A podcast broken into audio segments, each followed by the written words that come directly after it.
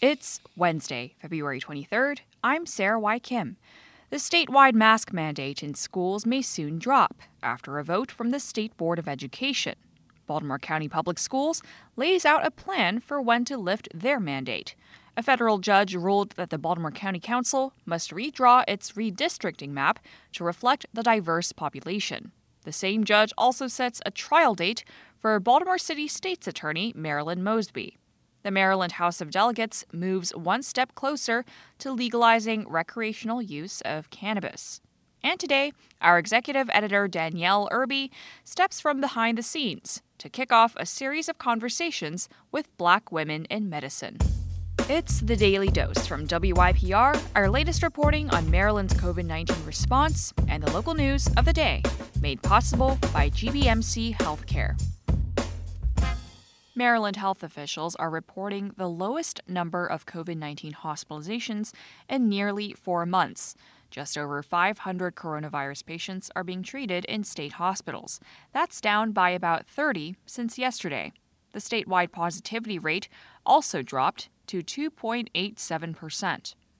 In Baltimore, the COVID positivity rate is 2.03%. That's the lowest among Maryland's counties. Baltimore Mayor Brandon Scott says he's meeting with Health Commissioner Dr. Letitia Dzirasa to discuss the city's indoor mask mandate. The mayor says he'll decide on a timeline for any changes the city will make to its COVID protocols after the meeting. The Baltimore County Public Schools has a plan for when students and teachers can stop wearing masks in school buildings. WYPR's John Lee reports the mask optional date will be based on the rate of COVID transmission. Mask can come off after the county has seen 14 consecutive days of moderate or low COVID transmission rates. School officials told the school board Tuesday night the county is very close to meeting that threshold and the 14 day clock could start ticking as early as this week. Board members, including Erin Hager, rejected a proposal to make March 1st the masks optional date. I feel like we're so close and we're following the science, and that again makes me very proud of how we've handled all of this. And you know, we can see the finish line, and I, I worry about kind of jumping ahead of it. Even after masks become optional in the county schools, they still will have to be worn on school buses and in the nurse's office. More international flights are resuming as COVID 19 metrics improve. Air Canada says it will resume flights from BWI Airport to Toronto and Montreal this spring for the first time since March 2020. There will be two daily flights between BWI and Toronto starting May 15th, and one daily flight between Baltimore and Montreal starting June 1st. Today, U.S. District Judge Lydia K. Grigsby set a trial date for Baltimore City State's Attorney Marilyn Mosby for charges of perjury and making false statements on loan applications to buy two homes in Florida. Emily Sullivan reports. U.S. District Judge Lydia K. Grigsby set a trial date for May 2nd after she held a status conference with federal prosecutors and Mosby's lawyers. Prosecutors anticipate a four day trial, according to documents they filed last week. Mosby's attorneys had asked the court for a trial date no later than April, pointing to the upcoming June primary election for her office. The incumbent Democrat has not officially filed for a third term. Two opponents have registered for the race. Mosby's lawyer, A. Scott Bolden, has said the charges are motivated by political and racial animus. And in another decision from federal judge Grigsby, Baltimore County must redraw its map for county council districts. The preliminary injunction, granted on Tuesday, strikes down the map approved by the county council in December. The plaintiffs argued that map violated the Voting Rights Act because it only has one black majority district, even though the county is nearly 30% African American. Six of Baltimore County's seven council members are white. Tony Fugett, one of the plaintiffs and the former head of the county NAACP, said while he's happy with the judge's decision, it's a sad day for Baltimore County because the council unanimously supported a map opposed by the black community. It's just a sad day that we have a council that, that really doesn't listen to and respect people of color. Council Chairman Julian Jones, the council's sole black member, says the county's legal team is reviewing the opinion. The judge is giving the county until March 8th to redraw the map. John Lee, WYPR News. Mayor Brandon Scott announced on Tuesday that he will divert $90 million in federal relief money to homelessness services. Emily Sullivan has more. The city will spend $45 million to purchase and renovate two hotels, which will be operated as non congregate emergency housing. They'll provide 275 beds to replace beds at shelters with group living. Mark Council, an organizer with Housing Our Neighbors who was previously homeless, says the program will help prevent the spread of COVID 19 within the city's homeless population. The only effective way that we can do this is to stay six feet apart. You cannot do that in conjugate living, especially if you have something like three, four hundred some more people in one place. We cannot be safe in the conjugate living shelters. Mayor Scott declined to name the two hotels, citing ongoing talks. And Emily reports a new Baltimore City bill would ban firefighters from entering unoccupied, burning vacant buildings. Councilwoman Danielle McCray introduced the bill following the deaths of three firefighters who responded to a blaze at an empty vacant home last month. Councilwoman McCray's bill would prevent fire personnel from entering such buildings unless three conditions were met. There is a person inside, fire has consumed less than a quarter of the building, and safe entry into the building is possible. Although we cannot bring those we have lost back, as a council, we are in a position to abate the grave consequences of future eras. Her bill would also require firefighters to wear body cameras while responding to blazes. A BCFD spokeswoman said the agency was not consulted on the bill and that Fire Chief Niles Ford looks forward to robust conversation with the council. Emily Sullivan, WYPR News.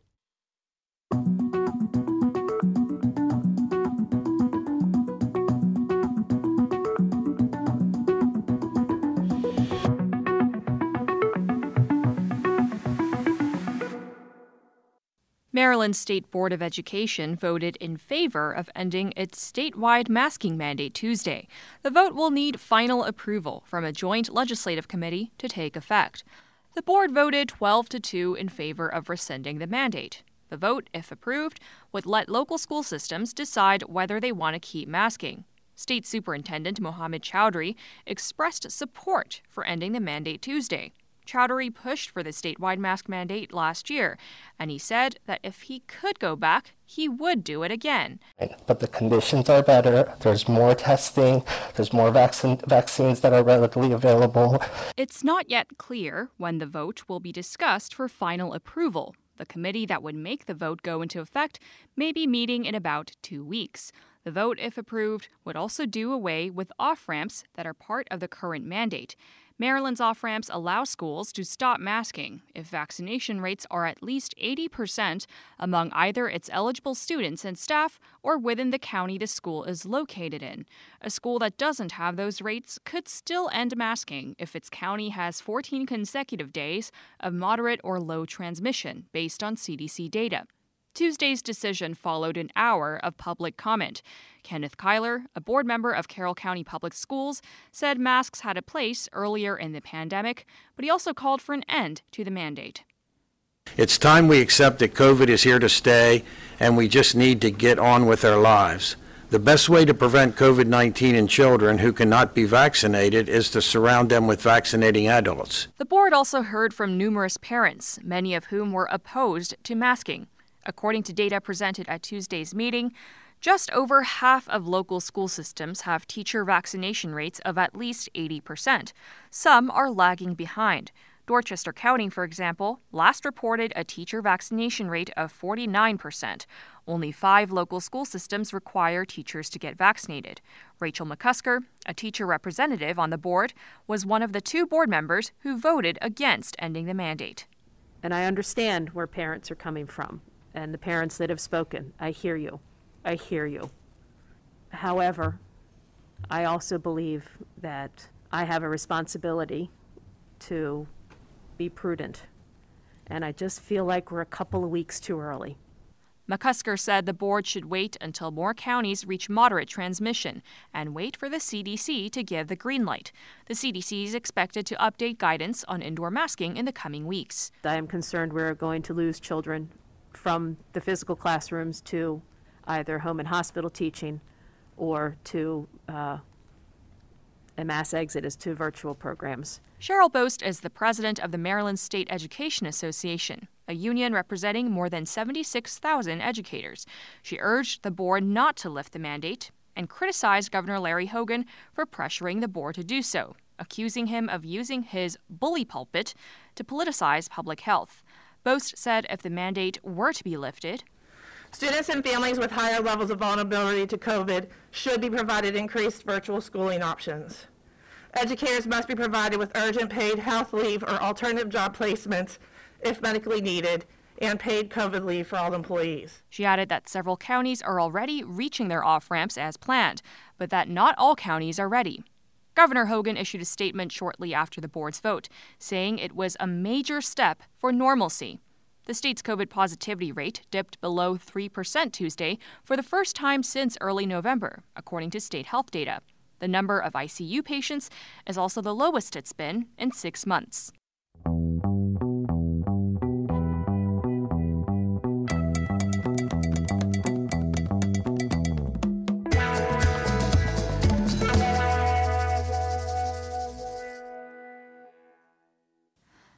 House of Delegates gave preliminary approval today to a state constitutional amendment to legalize recreational marijuana for anyone over 21, and a bill that spells out the details, including requirements for studies, penalties for public use, and creating a cannabis business assistance fund. At the same time, Democrats beat back a series of Republican amendments. WYPR's Joel McCord has more. Delegate Jason Buckel, the House Minority Leader, tried to amend the constitutional amendment to allow local governments and counties that vote against legalization in November to keep marijuana illegal in their jurisdictions. He argued that if Maryland is opting out of federal law in which marijuana is still illegal, counties ought to be able to opt out if Maryland legalizes it. We opt out. You don't get to opt out, even when it's based on the will of your voters the will of your voters expressed in a democratic referendum don't want this, we're going to cram it down your throat. That's not fair. Delegate Luke Clippinger, the sponsor of the constitutional amendment and the accompanying bill, wondered what would happen if one county approved it and a neighboring county didn't. What if you lived near the border between those counties, he asked. It creates confusion it puts more people at risk of, of being incarcerated, and that is not what we're trying to do by offering this amendment to the voters. Buckel also moved to add jail time to the $50 penalty for violating the smoking in public provisions in the accompanying bill. He said he understands the effort to keep people from going to jail for using marijuana in a responsible fashion in their homes. I understand that. I'm okay with that. What I'm not okay with is this isn't a slap on the wrist, this is a tickle on the wrist. This is ridiculous. Delegate David Moon, a Montgomery County Democrat and vice chair of the Judiciary Committee, countered that part of the reason for legalizing marijuana is to get nonviolent crimes off the books and to get rid of the inequities between the arrests of whites and non whites. And so, what the minority leader is proposing to do, both through his attempt to make this a local decision where people could keep perpetuating these inequities, and now, in this attempt to recriminalize, it's the opposite of what we're trying to do. Delegate Nick Kipke, an Anne Arundel County Republican, proposed an amendment that would require food products that contain cannabis to be packaged in child proof containers and forbid them to be marketed to children as candy or snack foods. Throughout our country, there is a very sad and growing problem uh, with children getting into their parents' edibles and it's brought light to the problem of marijuana overdose. But Delegate Joseline Pena Melnyk said his amendment was unnecessary. She said the bill creates an advisory commission to study and make recommendations on advertising, labeling, and quality control requirements. And the regulations on medical cannabis are stronger than Kipke's amendment. They require child resistant packaging consistent with federal poison prevention, so it's not child-proof, that is not the correct wording, is child-resistant packaging. They prohibit advertising near schools and daycares. They prohibit products that look like food or beverage products. They prohibit animal or human shapes, only circles and squares. They can't market to or target kids. The amendments were all defeated on near party line votes. Meanwhile, the Senate bill, a more expansive state constitutional amendment that includes many elements of the House bill and more, is scheduled for a hearing next week. I'm Joel McCord, WYPR News.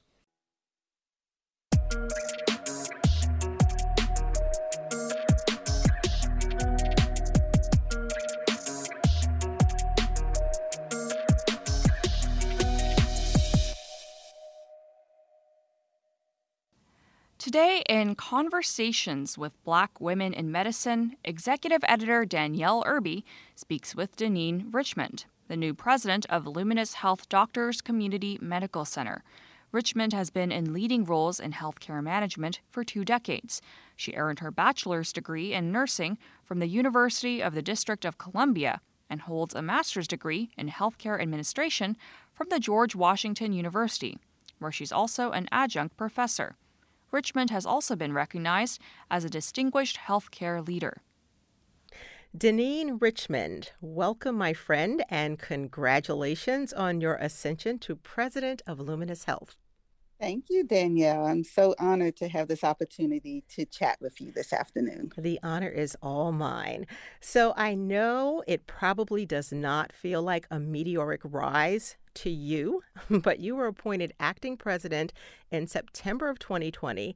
And then I feel like I blinked and you were selected as president in November of 2020. So, can you take us into a day in your life in this role and the uh, health system you're leading? Yes. So every day here at Luminis Health Doctors Community Medical Center is is different. Um, but first, I just want to start off by saying that it I am honored um, to even have this opportunity um, to lead a medical center in my community. And I say that because while I was born in Washington, D.C., I've pretty much lived almost my entire life and where I continue to live here in Prince George's County. And this is the first time I've ever long healthcare career, but the first time that I've actually had an opportunity um, to work and give back um, to the community I call home. So my focus um, in, is really, I would say, twofold. Um, one, it's making sure that within the four walls, that I'm giving people the resources, the tools, the training, and everything that they need so that we can provide the best care to our community. In fact, our mission at Luminis Health is to enhance the lives of the people and community we serve. So, that first and foremost um, is where I focus. The second part is that I try to focus and make sure that I'm doing something every single day to address the community. Uh, so we spend a lot of time um, learning our community, partnering um, with our community, understanding our community's needs. And of course, in the most recent time period, those needs have been very significantly focused around COVID. Um, but there's lots of other needs, but obviously, as I think everybody knows, with this pandemic that has kind of consumed everyone's life, life, and so right we've been in the community really making sure we can meet those those needs and giving vaccines i think we're over 77000 in prince george's county alone at providing education um, testing sites and a number of other things to make sure that our community is taken care of so, you know, I want to piggyback on that. I'm glad you raised that. Uh, as our host, Sarah, stated in the introduction, I'm having conversations with Black women in medicine uh, this month to not only hear about their journey, but also to discuss some of the crucial health needs in Black communities across the country. And, you know, as you said, particularly in Maryland, and uh, initiatives in medicine to address them. And I understand that uh, Luminis is doing something quite bold in this space under the rubric of anti racism. So, can you talk about that? Yes, uh, that is something that we are focusing on every single day. So, uh, last year, um, we formed what we call our HEART Force, and HEART stands for Health Equity and Anti Racism Task Force. And so we just reduce it to HEART Force for short. And we engaged with um, our leaders on our boards, um, leaders within the organization, leaders in the community, faith based and other community leaders, um, to really establish what actions, and I really want to emphasize that word actions, um, that we could take to address health equity and anti racism. Lots and lots of organizations have issued all types of statements. And those statements are great. It's nice to know that there's some allyship there, but we won't change things and we'll be having the same conversation over and over again if we aren't deliberate in taking actions. So, we, as part of the recommendations of our Heart Force that were adopted um, in June of last year, have really identified um, 10 key areas where we're going to focus. And I'm not going to talk about all of them, but I, if you if it's okay with you, I want to just mention two as examples. Yeah, please do. Okay. So one area that we're focusing in is our workforce. And there's been lots of studies um, that have been released that talk about the underrepresentation of Blacks, Latino, and Native American people in the healthcare workforce. So, for example, if you look at just the, the Black population, it's about 12, a little over 12% of the of the workforce in the way that this study defined those who, you know, were in the age range seeking employment, et cetera. Um, but when they looked across 10 health professions, everything from physical therapists to respiratory therapists to nurses to doctors, in some cases, we were only represented about 3% of the time. So that is a huge disparity. So we really are focused on making sure that people have a seat at the table. So we adopted several years ago a requirement um, that for every leadership position that we have a diverse candidate in the finalist pool. And what that means is that, you know, this is not about, you know, a quota or anything like that. It's about, it's forcing us to source for our positions in such a way that we are identifying highly qualified, diverse applicants and making sure that we are including them and being inclusive in our interview process. And by doing that, we have just significantly increased the diversity of our leadership team um, here at Luminis Health. I just want to interject. That sounds yes. time consuming and it sounds like, you know, a full force effort. You don't just get to that or achieve that by happenstance. No, it is it is a very deliberate effort, but I would say it's really not that time consuming because what we find is that if we recruit in different ways, if we share our job announcements um, with professional organizations where um, diverse leaders belong, mm-hmm. um, if we, you know, if we reach out to HBCU, so there's a lot of subtle, um, easy things I'm going to tell you that that organizations can do um, that will dramatically expose them um, to a more diverse um, pool of applicants. And as such, you know, it's a win win because we know that when our workforce is more reflective of the population that we serve, that we end up having better outcomes. It makes for a, a diverse workforce, makes for um, a better work culture. And sure. so there's lots of benefits to it. Mm-hmm, mm-hmm. Now, the topic of mental health, which is something you and I have talked about offline in our conversations, seems to have been getting a lot of public discussion over the past two years in particular. The pandemic has certainly brought greater attention to it. Uh, you have elite athletes such as Simone Biles speaking out, and uh, then the recent tragic suicide of Chesley Kryst, the former Miss USA, who was just 30 years old. Yet it's a topic not always spoken about openly in Black families and in Black communities. So, can you tell us about the literal recent groundbreaking for a facility to address this right in our backyard in Prince George's County? Absolutely. So yes, this is an issue, and and, and I am glad that it is more in the forefront now, so that we're talking about it, that we're helping people to understand that there's not a stigma. You know, no one worries about you know um, I need something to take care of my physical health. Our mental health is just as important. And in our environment, in our community, um, we know that there are not enough mental health providers we know that many people, over half of the behavioral health admissions, are actually having to go to out of county hospitals. There's been um, um, increases in suicide, as you mentioned, both locally as well as nationally. Um, so we know that there are huge needs related to behavioral health. So we are, as you mentioned, had a recent groundbreaking. So in April of, of last year, we, with support from the county, so I'm very appreciative for our county executive, Angela Alsobrooks in the county council, um, who um, gave us a $20 million capital grant that's going towards a complete renovation of an existing building on our campus that was not being used, and we're turning it into a state of the art behavioral health facility. So we, it's a two story building, about 32,000 square feet.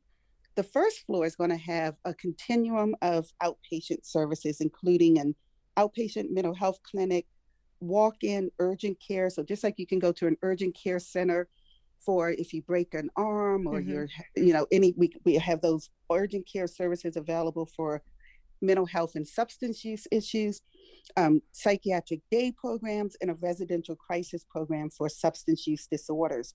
And all of those services we anticipate having open by summer of this year. So just a few short months from now. Right. That's and soon. then, yes, very soon. And then the second floor, um, in, in late September, we received approval for our certificate of need from the state that's going to allow us to open a 16 bed adult inpatient psychiatric unit. And that we expect, expect to have open by December of this year. So these two um, services, the continuum of outpatient services and the inpatient psychiatric unit, are going to greatly expand access to quality behavior health care services um, here in Maryland and specifically here in Prince George's County. So I'm very proud of the fact that we are preparing to meet that need that I think we all understand um, is so important nowadays. Absolutely. And uh, you know the saying, if I can see it, I can be it. So, what, in your opinion, are young girls and boys, especially black little girls, not seeing enough of when it comes to opportunities in science and medicine? And how different is it now than your formative years going back to elementary school? You know, the, the sad thing I would say is that we haven't made enough progress.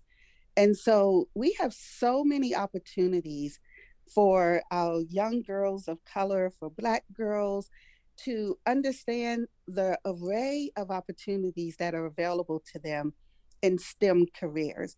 And it's really endless. You know, it's not just doctors and nurses. And oh, yes, they're so important. But as I was talking about that study, it's respiratory therapists, it's physical therapists, um, it's all types of roles that we have in healthcare. And we know that outcomes will ma- will change and be better when once again we have that diversity in our workforce. So I believe that we have to reach all the way back to elementary school and really even at that early age. So one making sure that our schools have robust science and math um, curriculums. Two, that those who are in professions like mine um, are interacting with them and helping them to understand what those possibilities are that they can consider and giving them opportunities to have exposure to it. And then we need to also make sure that we're partnering on the higher education side um, so that as people then are in those degree programs, and there's some of these fields, it's a range, right? Some of these right. are, are professionals that you can have an associate's degree, and some of them require postgraduate training. So it's everything in between. But we need to make sure that we're providing them those educational training opportunities. And once again, really reaching out to them as part of the hiring process. And then when they do get to um, join our organizations, really making sure that we're providing that um, career development and professional development so that they can continue on. We're doing some great work right now where we're hiring LPNs which traditionally have only hired in nursing homes. But there are so many things that they can do within their scope of practice in a hospital. And many of the ones we're hiring, they also are taking advantage of our tuition assistance program and actually going back to school and working on their RN, their registered nurse degrees. Mm-hmm. Those are just examples of the types of things that we need to do to change these statistics that should not look the way they do in 2022. Uh, you know, I'm glad you mentioned uh, nurses because I know uh, that's your background. You didn't start off as a hospital executive. So, if you don't mind sharing a little bit about your early personal journey to get to where you are now. Yes, so you're exactly right. I, I always say I'm a once a nurse, always a nurse, even though I know my limitations of taking care of people. uh, but you don't lose those skills. So, yes, I started off on the clinical side obtaining my bachelor's of science in nursing from the University of the District of Columbia. And then I went on to um, and worked in that field for a while while I was also working, I mean, excuse me, going to school part time, working on my master's in health administration at George Washington University.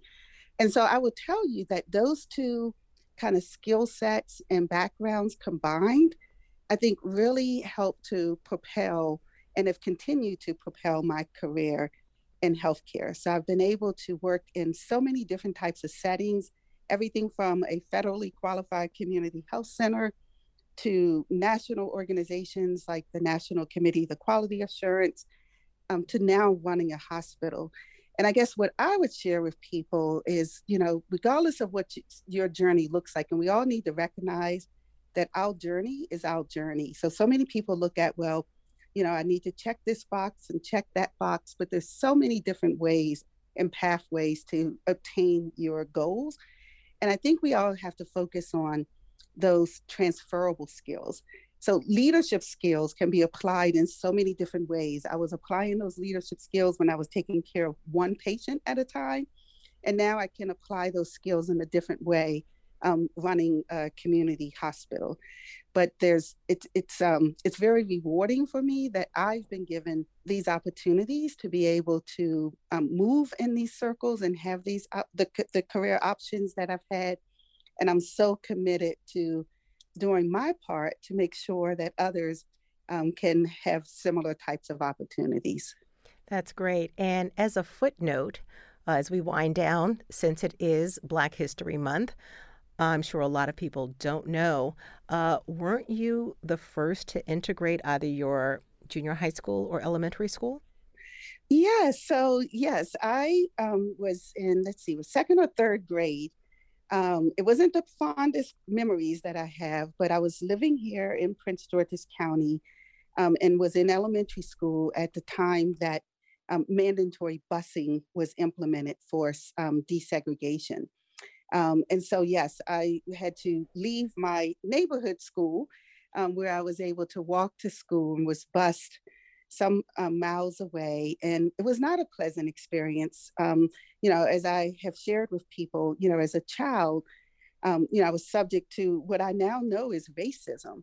You know, parents meeting our school buses when they pulled up and, you know, yelling nasty things and calling us names and just treating us bad, even some of the teachers and others, um, because now we were in, you know, quote unquote, their school. Um, so I'm fortunate that I had parents um, that supported me, that, you know, helped to fight some of those battles that we had to, um, and just, you know, constantly gave us and gave me affirmation um, of what my worth was and what I was capable of doing.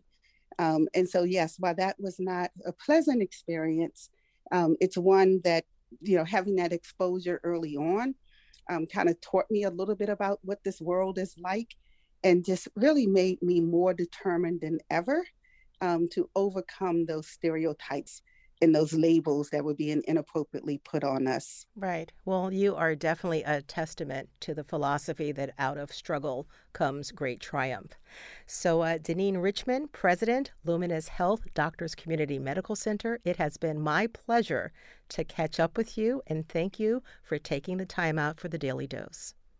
Thank you. So appreciate it. We'll continue our conversations with Black women in medicine on Friday's podcast.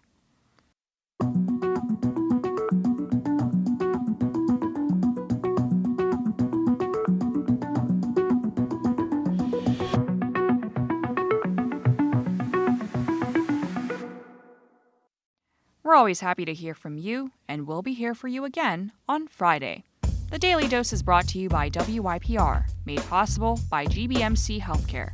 Big thanks to my news team colleagues Rachel Baye, John Lee, Joel McCord, Emily Sullivan, and Callan Tansill-Suddath. Our digital content director is Jamyla Krempel, and our general manager is LaFontaine Oliver. The executive editor of The Daily Dose is Danyell Irby. Stay healthy, stay sane, and stand together. I'm Sarah Y. Kim. Thanks for listening.